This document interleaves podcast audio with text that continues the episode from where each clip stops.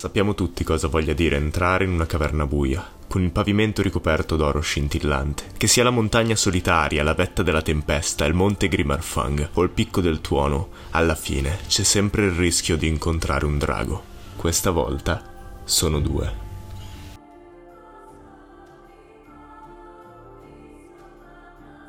Ciao a tutti, sono Giada e sono qui con Emilio Ciao. per parlarvi di Dungeons and Dragons e altri giochi di ruolo da vari punti di vista, cercando di rispondere anche alle vostre domande. Ecco ad esempio uno dei vostri messaggi che abbiamo già iniziato a leggere la volta scorsa. Buongiorno, il mio nome è Filippo e sono un aspirante giocatore di Dungeons and Dragons. Volevo porre delle domande per quanto riguarda i giocatori e il Dungeon Master. La prima domanda è come fa un giocatore ad interpretare un personaggio cattivo? E la seconda, come si possono creare degli antagonisti particolari e memorabili? La volta scorsa abbiamo già risposto alla prima domanda di Filippo, perciò se ve lo siete perso andate ad ascoltare lo scorso episodio. Oggi parliamo invece di come creare degli antagonisti particolari, quindi è più appunto la domanda per il Dungeon Master e lascerei parlare prima appunto il nostro Dungeon Master Emilio. Sì, in realtà non sono molto bravo a creare cattivi, nel senso che faccio spesso fatica a farli interagire con il party in un modo che permetta una vera interazione e non soltanto appare, fa il cattivo, scompare. Quindi il mio primo consiglio per chi vuole creare un antagonista memorabile è trovare dei motivi e dei modi per farli interagire bene con il party. Da questo punto di vista Strad è un ottimo cattivo. Ha un motivo per continuare ad interagire con il gruppo senza però ucciderli subito, quindi senza cadere nel cliché del cattivo che inizia a fare discorsi e poi per qualche astruso motivo li lascia andare.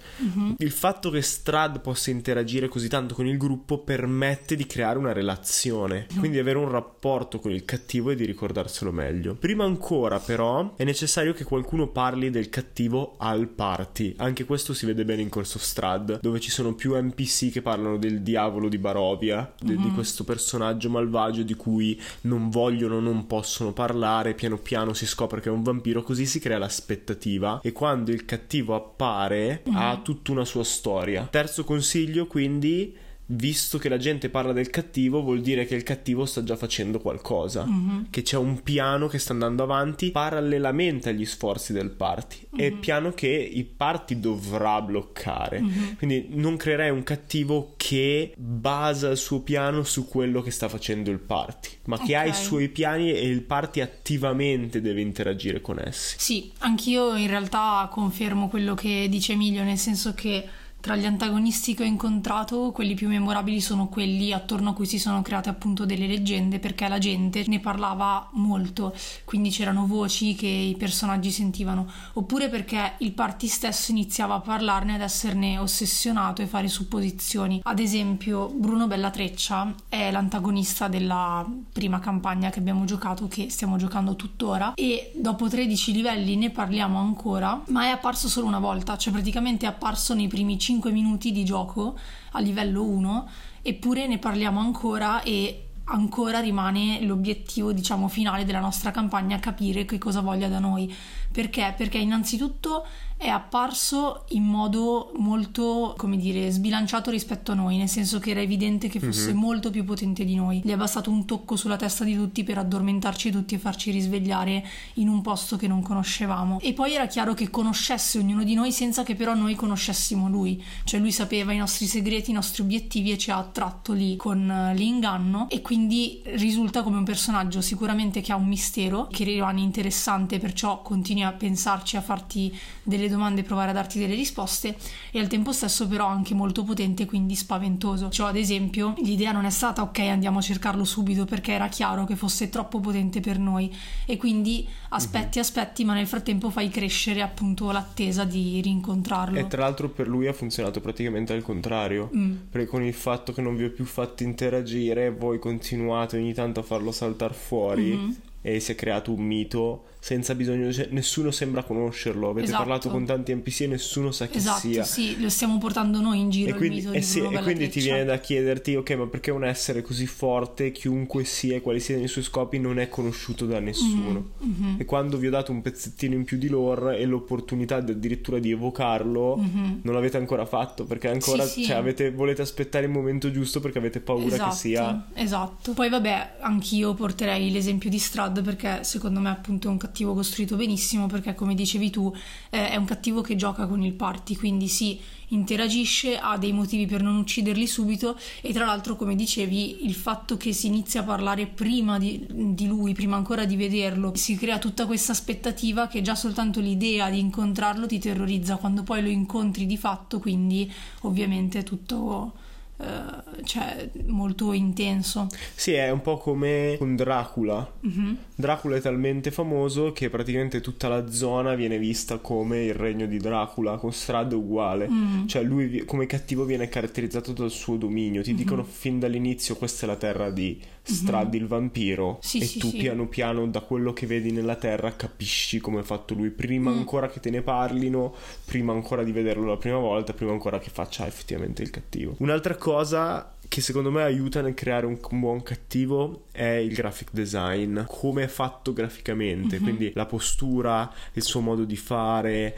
i vestiti che indossa, deve lasciare il segno, mm-hmm. ok? E non c'è bisogno di fare cose particolarmente complicate, soprattutto al primo livello dove non avrebbe senso dargli magari armature super elaborate o magiche mm-hmm. o particolarmente decorate, basta un unico segno particolare, mm-hmm. la statura, come per Bruno Bellatreccia, mm-hmm. o la spada che porta al fianco il sorriso terribile, la cicatrice sul volto, la benda sull'occhio. Deve essere qualcosa che lo faccia subito identificare come il cattivo della storia. Mm. Che non è un tratto che dici, ok, la, quel tratto è correlato a un cattivo, mm. ma semplicemente il fatto che così lo puoi riconoscere subito tutte le volte. Sì. Poi volendo, essendoci forze oscure in D&D, si possa, può anche inserire qualcosa invece di magari qualche gli occhi come un diavolo o mm-hmm. qualcosa di più legato pallido come un vampiro, però mm. non è mm. necessario. Sì, sono d'accordo. Poi secondo me anche proprio l'interpretazione del master diventa essenziale quando deve ruolare degli antagonisti importanti. Cioè, se per gli NPC comuni si possono anche fare e rifare le solite voci e posture, perché magari qualsiasi vecchietto si incontra più o meno avrà la stessa voce la stessa postura. Se invece vogliamo lasciare un segno con un antagonista, penso che vada anche studiata proprio di più la sua interpretazione, quindi magari iniziare a prepararlo appunto almeno un mese, due mesi prima e studiarsi come agisce eh, proprio mh, nella scena, quindi dove si posiziona rispetto ai personaggi, eh, descrivere bene la sua postura, anche imitare la sua postura mentre si parla, le smorfie, la voce, magari studiare un timbro della voce particolare. Magari avere anche un tema musicale che associa lui, almeno appena anche. lo inizia a far suonare mm-hmm, il party. Esatto, sì. e poi anche magari provare a bleffare con il party, cioè se come dicevi tu ha un segno particolare per il quale il party lo riconosce perché ha un tic o magari è zoppo, magari ha l'elsa della spada particolare, una cicatrice, eccetera, eccetera. Magari io mi immagino scene in cui eh, molto affollate, dove magari il party si sente seguito e vede nella folla quel, quel dettaglio che gli fa mettere allerta e poi invece alla fine magari è un bluff, mm-hmm. no? Sì, cioè, sì, quindi sì. anche tutte queste cose che vanno a creare tensione e fanno ricordare al party che comunque il cattivo è sempre è presente. Sempre in agguato, sempre pronto. Sì. L'altra cosa, secondo me, fondamentale e che spesso viene sorvolata anche nei film è che parlare delle cose cattive che fa il cattivo uh-huh. non è la stessa cosa che mostrarle. Uh-huh. Quindi va bene come cosa iniziale per iniziare a creare il suo mythos, ma poi deve fare cose cattive. Uh-huh. Cioè il cattivo o l'antagonista, visto che tendenzialmente D&D è un party di eroi e ti spinge a fare gli eroi, il cattivo deve fare qualcosa cosa che lo identifichi come cattivo. Mm-hmm. Se è malvagio, qualcosa di terribilmente malvagio. Se il party è malvagio e lui è buono, qualcosa di terribilmente buono che il party detesti per qualche ragione. Mm-hmm. O anche se è un cattivo più neutrale, anche se è un cattivo più neutrale di quelli interessati al business, che quindi dicono è solo affari, non mm-hmm. c'è niente di personale. Comunque deve fare qualcosa che Davanti ti dica sì. Party. Sì, Strad, per esempio, è palesemente uno stalker, è palesemente mm-hmm. morbosamente tossico, sì. tossico, per Irina, quindi mm-hmm. sai subito che lui è cattivo. Sì. Poi può, se sei un personaggio cattivo puoi anche dire, uh, mi piace quello che fa, no? Però il problema è che lui deve fare qualcosa, perché spesso si fanno cattivi e il loro piano malvagio è distruggere il mondo, ma mm-hmm. dal momento in cui fanno partire il piano a quando sganciano la bomba atomica, mm-hmm. non fanno niente di malvagio. E tu dici, sì, cioè noi sappiamo che vuole fare quella roba lì, però nel senso sembra semplicemente una mm-hmm. soprattutto quando anche i buoni ammazzano gente, mm-hmm. capito? Sì, quindi tu dici non fare in modo soltanto che si presenti al party con un curriculum di malvagità già fatte ma che loro non hanno visto e quindi, future e future, quindi il famoso piano che poi tanto la maggior parte delle volte il party riesce a, a fermare. a fermare, quindi poi di fatto dici ok, quindi cosa ha fatto di cattivo, ma effettivamente fare una serie di azioni che fanno capire al party quanto sì, sia sì. malvagio. Cioè per dire, pensate a un cattivo che vuole distruggere il mondo e parte fondamentale del suo piano è rubare dei dati. Riesce a rubare dei dati, spara un paio di volte al buono, il mm-hmm. buono gli spara un paio di volte, se arrivano allo scontro finale sul grattacielo e il buono lo butta giù. Mm-hmm. E tu dici alla fine l'ha buttato giù e l'ha ucciso perché ha rubato un paio di dati? Sì, cioè, perché capito? c'era l'intenzione, ma c'era l'intenzione, non ha però fatto nulla. Non ha fatto nulla. Mentre invece guarda un cattivo come Joker mm-hmm. in Batman, nel secondo Batman di Nolan. Vedi che è cattivo. Mm-hmm. Lo sai fin da subito. La prima cosa che fa quando appare è ammazzare un uomo con una matita. È crudele nella sua organizzazione, è il caos puro, organizza attentati, fa giochini con gente innocente. Cioè è cattivo. Quando Batman Batman alla fine lo affronta, mm-hmm. tu senti il peso dello scontro, mm-hmm. cioè che Batman vorrebbe ucciderlo e quindi mm-hmm. hai quel, quella cosa in più che te lo fa ricordare. Mm-hmm. Sì, sì, sono d'accordo.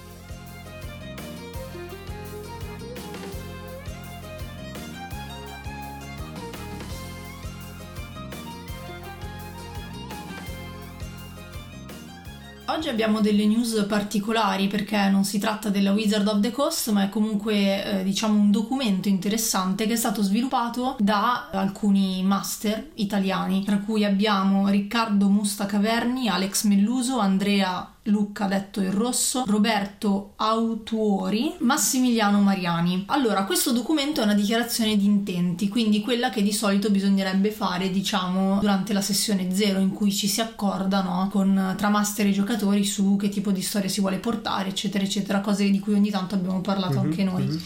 Che cosa si trova in particolare di, in, questa, in, questo documento? Allora, quando, quando, ho visto che stava uscendo ero molto eccitato in realtà mm. per la roba perché appunto mi sembra estremamente interessante avere un documento non ufficiale ma comunque ben scritto e ben pensato su come fare la sessione zero fondamentalmente, su come mettersi d'accordo, su cosa si vuole dalla sì. campagna di Dungeons and Dragons. In realtà poi leggendolo eh, non è che sono rimasto deluso, però sono cose che se sei interessato all'argomento e se ti sei posto il problema si trovano in giro. Quindi immaginate cosa si vuole dal, dal, gioco, se vogliamo trovarci per bere una birra e fare qualcosa o se invece vogliamo creare una campagna narrativa che ci ricorderemo per la vita, quante ore si vuole giocare, qual è il tono della storia, quali sono i temi che non vanno trattati e così via, senza stare a snocciolare esattamente tutto mm-hmm. quello che c'è scritto, perché secondo me comunque vale la pena prenderlo, è un buon riassunto, un buon riepilogo in un unico documento di tutte queste cose, mm-hmm. ok?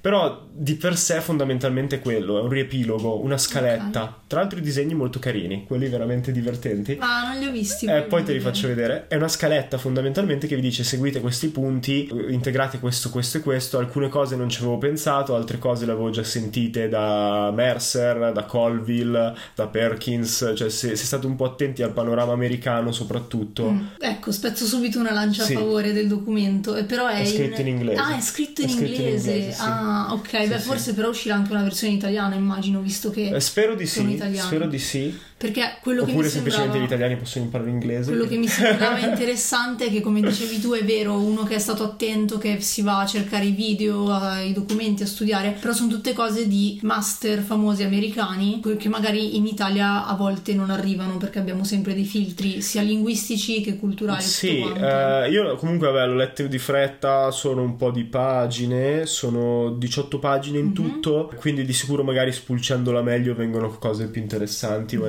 trattata bene. In generale diciamo che non mi è piaciuta la battuta all'inizio di dire ah se pensate che questo documento non vi serve perché lo fate già, non è vero, non è così, adesso vi dirò mm. perché non è così. Okay. E quello mi ha un po' rovinato la roba perché io sono competitivo, quindi appena mi ha detto ah tu non lo fai, ho detto ah sì adesso vedremo e leggendo ho detto no io questo lo faccio, questo lo faccio, questo okay. lo faccio, questo lo faccio e quindi alla fine ti ritrovi a dire ok forse era meglio non spenderli quei 3, 3 euro che ho speso, quei 3 dollari che ho speso, mm. perché effettivamente le cose le faccio già. Però, okay. cioè, però, a parte gli scherzi, è veramente interessante, è scritto bene, ha bei disegni ed è un ottimo modo per fare una sessione zero. Ok. Quindi come promemoria se la fate già, come approfondimento se la fate già o come inizio se non la fate, prendetelo, traducetevelo e usatelo perché è veramente veramente interessante. Eh, e usandolo come linea guida per parlarne con gli altri giocatori, Mhm. secondo me ti, ti risolve preventivamente tanti problemi. Quindi è uno strumento ottimo. Ok, Se- quindi diciamo che quello che ti ha fregato è la frase iniziale. È la frase iniziale e poi...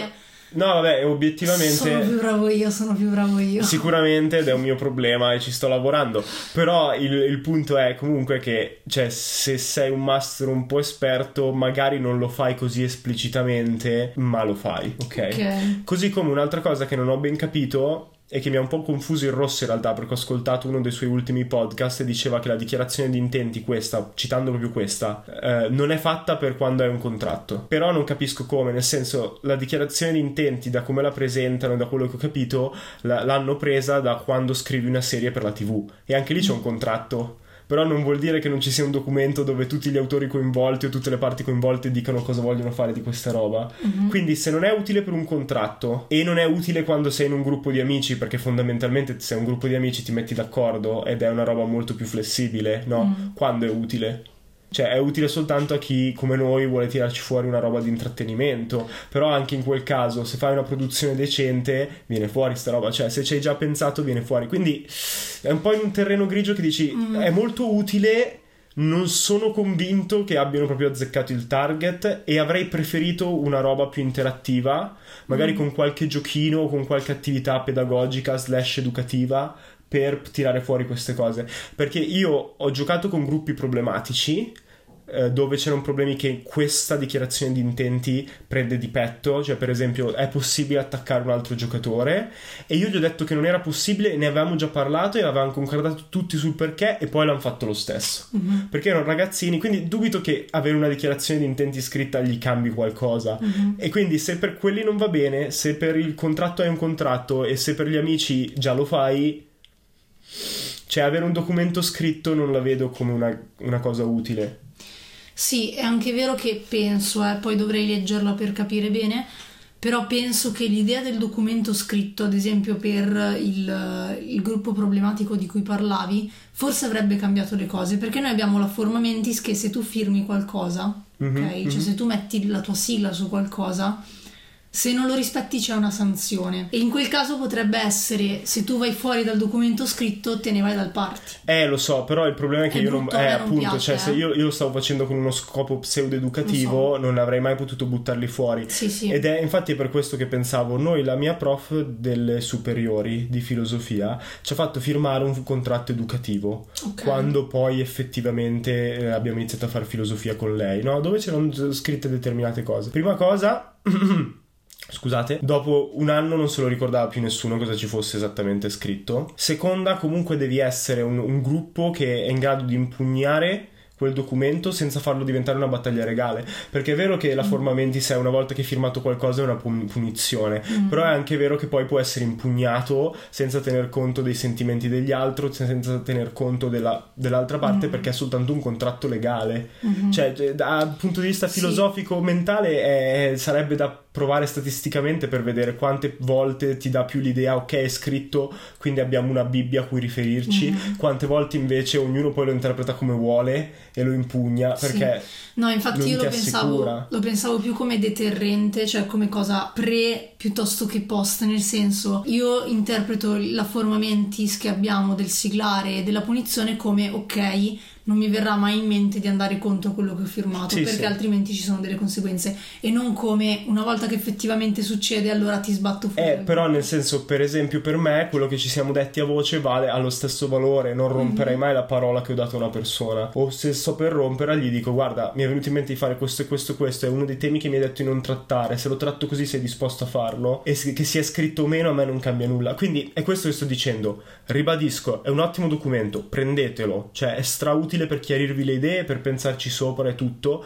Non è, non è oro colato e non è che è applicabile così facsimile a tutti e lo dicono anche loro, quindi cioè, non è neanche una, loro- una critica loro. È soltanto che veramente leggendolo mi sono interrogato su, ok, io Emilio, lo quando lo potrei usare, la risposta è stata forse per i miei ragazzini quando faccio, Mhm. quando faccio eh, questa roba tipo educativa e stando attento a farlo diventare più un gioco che un vero documento. Mm. Cioè dire ok, mi- su questi punti mi invento dei microgiochini o delle piccole attività come quelle laboratoriali che hai fatto Mhm. tu all'università, no? di cui mi hai parlato spesso, che tirino fuori cosa veramente pensano su quell'argomento, cosa veramente vogliono dal gioco.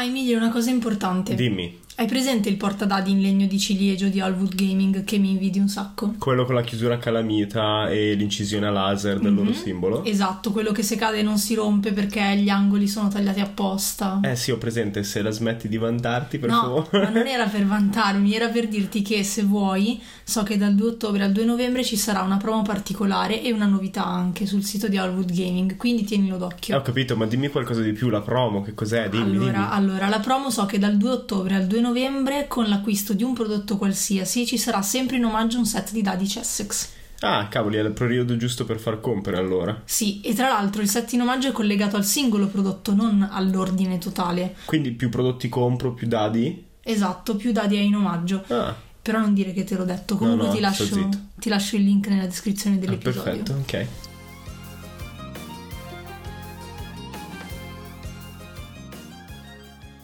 L'argomento che volevamo portare oggi è come ruolare un gruppo, perché dobbiamo tenere conto che comunque i nostri singoli personaggi che ci impegniamo tanto a interpretare, a costruire, fanno comunque parte di un gruppo, quindi considerare questo aspetto, cioè il fatto che esista un gruppo attorno a loro di cui fanno parte, può rendere ancora più interessante e soprattutto più realistica la narrazione collettiva che svolgiamo durante il gioco. Sì, anche perché così prendiamo spunto da tutta quella serie di ricerche contemporanee che sta dando sempre più importanza nello sviluppo della personalità al gruppo e a come il gruppo influisce sul singolo e sul soggetto. Mhm. Io ad esempio mi sono liberamente ispirata alle teorie di Bion, che è uno psicanalista che ha lavorato parecchi anni con i gruppi. Secondo Bion, eh, nel momento in cui l'individuo fa parte di un gruppo, entra in conflitto non solo con il gruppo a volte, ma anche con se stesso, o almeno inconsciamente, per il semplice fatto che il gruppo avrà spesso degli obiettivi e degli ideali condivisi che però potrebbero in qualche modo scontrarsi con la personalità del singolo. Quindi questa è la prima cosa che secondo me si potrebbe tenere conto all'interno di un party, cioè il fatto che comunque, come sappiamo, i nostri personaggi hanno comunque degli allineamenti o anche quando non si vogliono usare gli allineamenti hanno delle tendenze, hanno dei valori, degli ideali e anche degli obiettivi e degli interessi. Quindi proviamo a pensare quante volte gli interessi che ha il gruppo si scontrano con quelli che ha il singolo. Abbiamo fatto gli esempi anche la volta scorsa dicendo no, il personaggio cattivo, ma il party è buono, quindi come risolvere la cosa. Ma pensiamo anche invece al contrario, un personaggio buono, ma un gruppo che per portare a termine magari anche un interesse buono, ma deve fare delle azioni che non sono propriamente etiche, no? Quindi quante volte succede durante le campagne? Succede spesso in realtà, in modo anche abbastanza spontaneo, cioè di solito non stiamo lì a costruirla come cosa. Però quello che ho notato è che appunto spesso quando si verificano queste cose tendiamo a, ad andarci un po' alla leggera, no? Nel Sì, senso eh, che tentare di eliminarli. Esatto, cioè magari semplicemente diciamo ok, il mio paladino vede che il tuo ladro sta facendo così e lo guarda un po' male, gli lancia un'occhiata, o gli però tira uno scappellotto. sì, però cioè, la- la- di solito cerchiamo un po' di, non so come dire, si dice edulcorare la pillola. No, no, no, eh, ho, what? ho unito due cose. No, infatti. O edulcorare o addolcire la pillola. Addolcire la pillola. Beh, edulcorare Ok. la pillola vuol dire la stessa cosa Ok, in realtà, perfetto. però Vabbè. cioè edulcorare vuol dire addolcire. Ecco, quindi edulcorare la pillola. Quindi ehm, quello che intendo dire è che secondo me invece potremmo provare, poi di fatto non l'abbiamo mai fatto anche noi, quindi sarà interessante provarci, invece a scavare più a fondo su questa tensione che si può creare, no? Al posto di dire ok, lo guardo male e la cosa poi finisce lì, è solo un dettaglio che aggiungiamo alla scena, invece si può iniziare a creare una tensione che sale sempre di più fino a scoppiare e a far addirittura magari litigare, entrare in conflitto eh, due personaggi del gruppo o tutto il gruppo addirittura. Mhm. Quindi potrebbe essere sia una cosa che pian piano costruiscono i giocatori, ovviamente magari appunto ci si mette d'accordo, lo si dice al master così che non sembri un problema del giocatore, ma si capisce che è un Sì, sì, problema del cioè, proprio personaggio. scriverlo come narrativa. Dire, ok, Esatto. nel gruppo abbiamo questo problema, ma vogliamo metterlo all'interno esatto, della storia. Esatto, e anche appunto il master, conoscendo comunque i singoli personaggi, quali valori hanno, quali interessi hanno, anche quelli segreti che gli altri del party non sanno,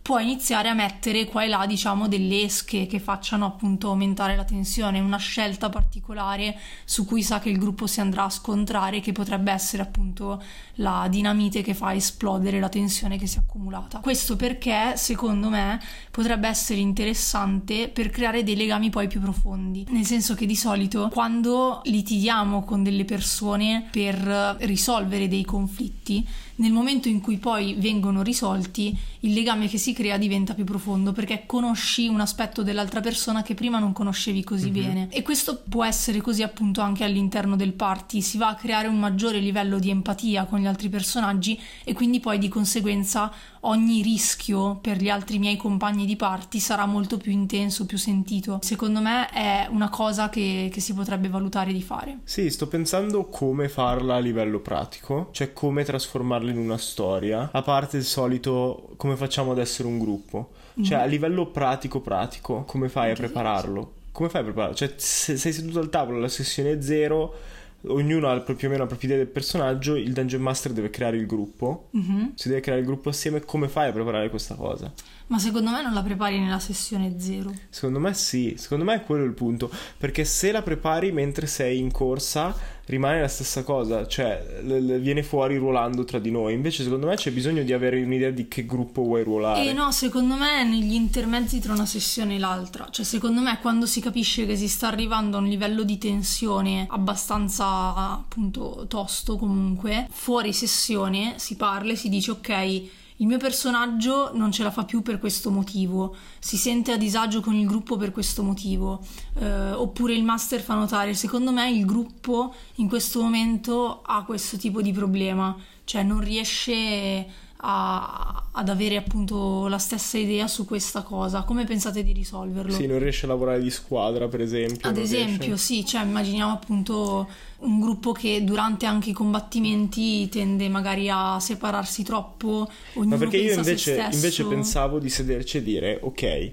abbiamo i nostri personaggi più o meno sketchati, mm. dobbiamo inserire ognuno una relazione con il gruppo in generale e con un paio di persone del gruppo. Ok. Quindi, per esempio, cioè. Però le, nella sessione zero. Nella questo, sessione zero, sì. dire ok, questo gruppo fa questo. Mm-hmm. È un gruppo dove le persone si sostengono a vicenda. Mm-hmm. Come lo inseriamo nelle nostre relazioni? Ah, il mio personaggio ha questo difetto Mm. Ok, allora il mio ti verrebbe ad aiutare spesso e poi ricordarsi di ruolare questa cosa. Perché è vero che all'inizio è una finzione, cioè una cosa decisa. Quando inizia a creare la tensione del gruppo risalta fuori questa cosa. Mm. Oppure un personaggio che dice no, quando parla lui sono portato per come la mia backstory a dargli sempre ragione, perché mi ricorda mio padre. Quindi quando poi esplode la tensione, qualcuno del gruppo che sa questa cosa può dirgli sì, per tu gli dai sempre ragione a prescindere. Mm. Cioè almeno così è un modo per portare a livello okay. narrativo la tensione, non sì. soltanto lasciarla nascere. Secondo me ci sta, ma questo funziona quando mh, parti da livello 1 che però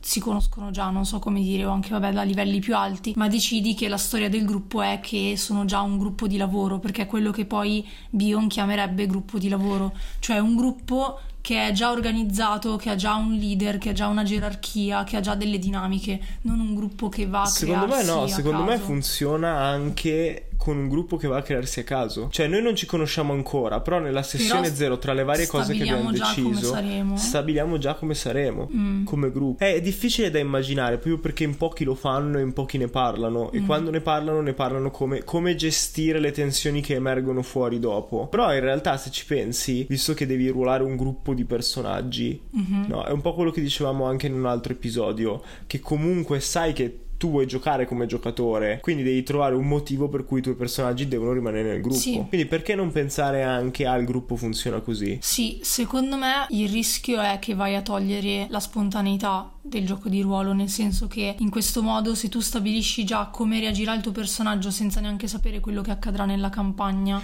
e no, cioè ad esempio faccio un esempio, eh, a me è successo a volte di parlare ad esempio con un altro giocatore del party e di dire guarda in questo momento il mio personaggio si sente così rispetto al tuo, quindi probabilmente nella prossima sessione farò questa cosa, perché così appunto dicendoglielo off game c'era modo anche non so di, cioè, di prepararsi senza stare a studiarsi un copione, però lui lo sapeva e quindi poteva già immaginare come avrebbe reagito il suo personaggio e sarebbe stato più carino poi da ruolare. Però poi di fatto nelle sessioni succedevano delle cose che, cioè, proprio per gli eventi che accadevano, il mio personaggio non se la sentiva più di fare determinate cose. No, ma quello sono d'accordo, però il, mio punto è un altro. Cioè, il mio punto è dire esattamente come scegli la classe, non aspetti di vedere come andrà la cosa per dire, ok, terza, al terzo livello divento un paladino. Mm. No, forse è l'esempio sbagliato, perché per esempio tu hai fatto così, mm-hmm. cioè, secondo quello che è successo sei multiclassato.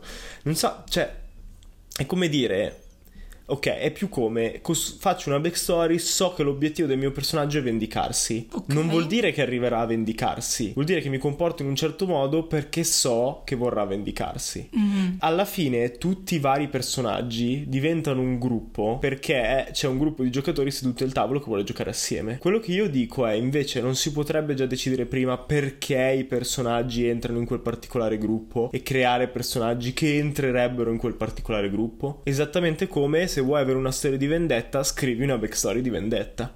Mm. Se vuoi avere una storia in cui il gruppo è un gruppo negativo che si spinge a vicenda a fare cose che non farebbero da soli, scrivi personaggi che, finiti in un gruppo del genere, creerebbero un gruppo così, piuttosto che lasciarlo al caso. Mm. Perché sennò l'alt- l'altro la faccia della medaglia è che ti ritrovi a giocare in un gruppo in cui magari non ti trovi, cioè in cui il, perso- il tuo personaggio non ha motivo di restare. Mm-hmm. Non so se sono convinta del tutto.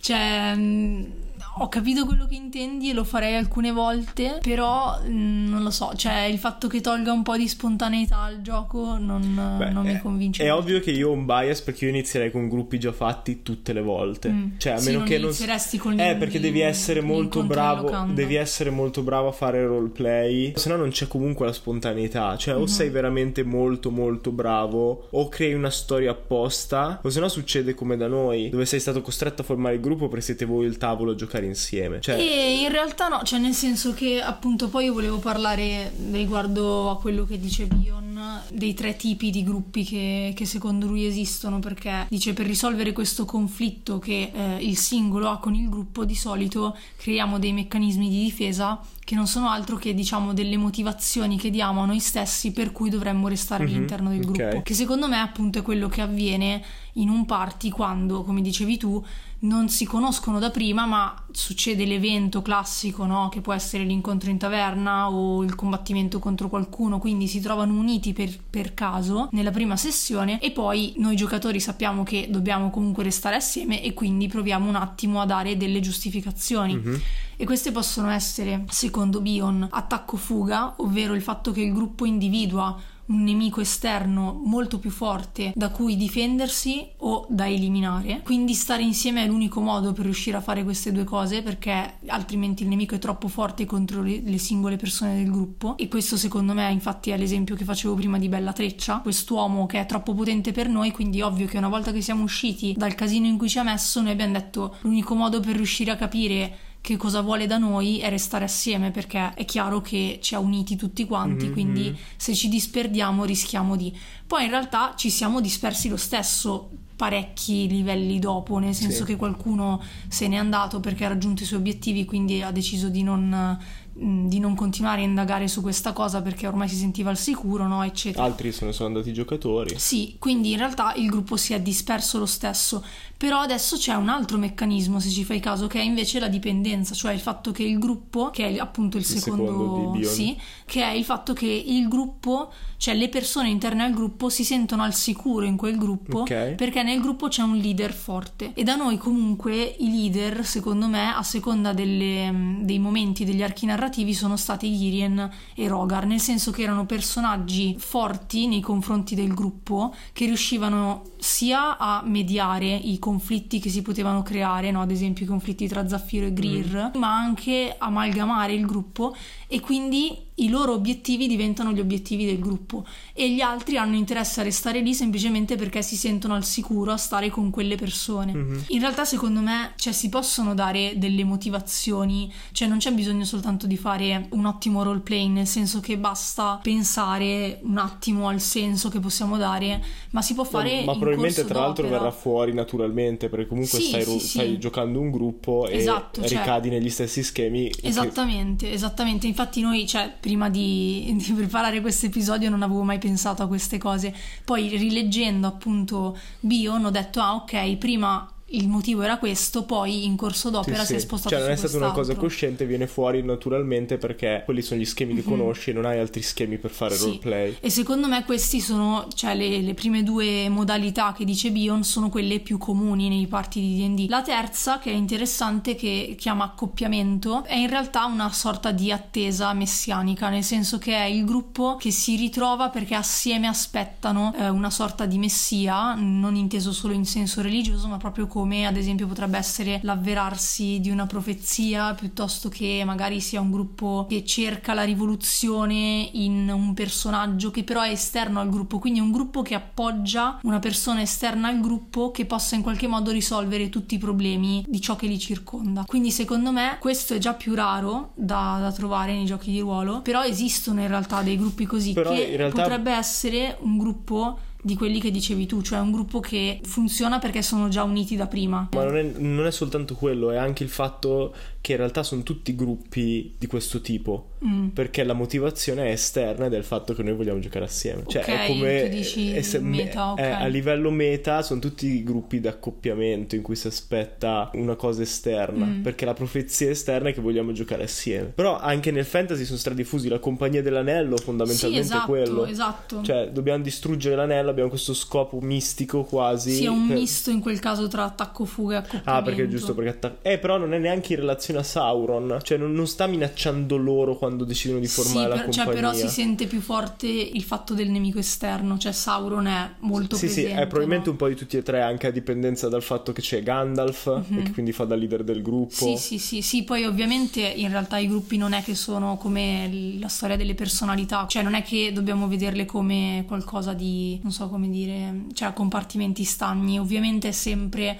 un misto di di modalità dove ce n'è una più forte in un certo momento e una più forte in un altro. Secondo me, però, tutto questo discorso, poi sono stili di gioco diversi, ovviamente mm. ognuno sceglie quello che preferisce, se preferisci improvvisare, sei in grado di improvvisare il gruppo così, non c'è problema. Uh-huh. Però obiettivamente non si, non si, può dire prima, ok, il nostro gruppo sarà un gruppo attacco-fuga uh-huh. o mhm. l'equivalente fantasy. Come decidi, vogliamo giocare una campagna in cui saremo dei mercenari e dopo giochi il modo in cui la compagnia di mercenari viene fondata, uh-huh. così decidi come ro- avere il roleplay del gruppo. Dici, noi vogliamo essere un gruppo positivo in cui ci sosteniamo mm-hmm. a vicenda e giochi quel gruppo. Però cioè, semplicemente quello che propongo io è non togliere la spontaneità e incasellare già la risposta, okay. ma essere più consci su come sarà il gruppo, esattamente come devi essere conscio su che storia vai a giocare, perché sennò poi si creano problemi di aspettativa okay. o che personaggio vai a giocare perché sennò poi senza la backstory fai fatica a ruolare. È esattamente la stessa cosa e tra l'altro è utile perché ti risolve il problema di come teniamo insieme i personaggi, che è un problema grosso che hanno in tanti. Mm. Se lo scegli già prima dici noi vogliamo fare un gruppo positivo, quindi perché il mio personaggio rimane nel gruppo? Perché si sente riconosciuto in quel suo lato pes- positivo nella sua lotta contro l'oscurità interna che lo opprime mm-hmm. e quindi rimarrà per sempre nel gruppo. Poi ci sarà comunque tensione e spontaneità perché comunque i giocatori avranno idee diverse su come quella cosa succede, però sai già che la risolvi all'interno di quel gruppo. Perché creando dubbi e, e discutendo ho già detto quello che volevo dire, però io perché mi ero basato su uno su un filosofo sociale mm-hmm.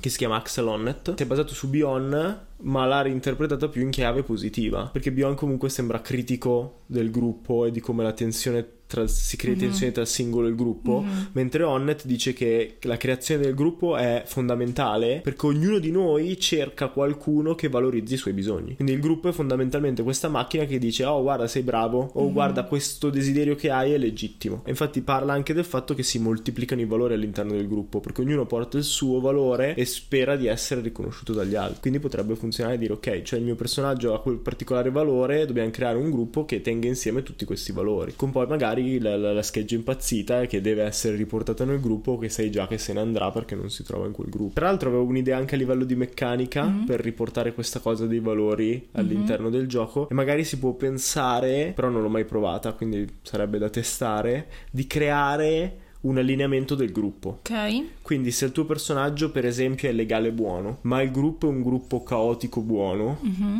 il tuo personaggio magari quando è col gruppo ha la possibilità di fare cose che normalmente non farebbe. Mm. Sempre che l'allineamento è una cosa fumosa e c'è mm-hmm. spazio, probabilmente lo toglieranno, mm-hmm. però comunque potrebbe essere un'idea per dare proprio questa sensazione di essere un po' più consci di come funziona il gruppo. Perché una cosa che mi aveva stupito molto nella campagna di Vox Machina, mm. di Critical Role, che è la prima campagna che questo gruppo di attori di cui abbiamo già parlato ogni tanto, ho giocato, no? È che singolarmente i personaggi erano anche buoni, alcuni un po' più cinici, alcuni un po' più aggressivi, ma comunque buoni. In gruppo erano quasi sempre dei bulli mm. nelle interazioni con gli altri e non so neanche quanto fosse voluta come cosa, mm-hmm. fino ad arrivare appunto addirittura dove uno dei giocatori aveva cambiato personaggio e il nuovo personaggio è stato bullizzato da tutti mm-hmm. finché una di loro non è tornata e digli "Oh, ma che cavolo state facendo?" E anche il personaggio buono del gruppo, il druido che era sempre mm. carina con tutti, sempre attenta a che tutti capissero, era lì a bullizzare anche lei, mm. il personaggio. Perché come gruppo erano più caotici sì. che legali buoni. Come Girian, che da sola non avrebbe mai fatto determinate cose, invece poi le ha fatte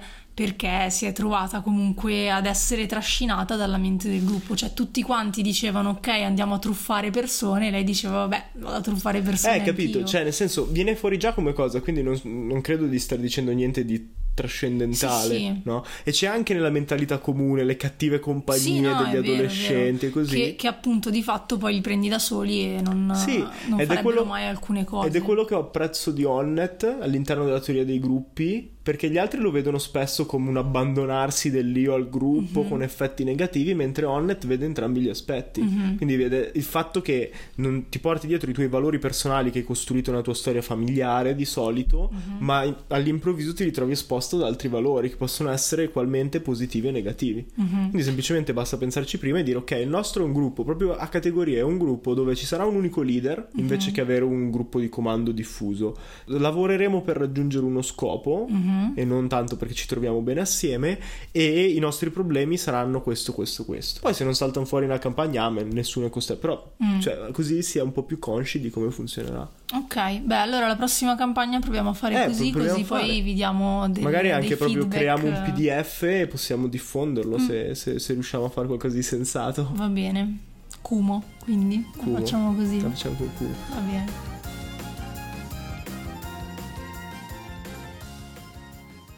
Prima di salutarci, come ad ogni episodio, è giunto il momento del nostro indovinello.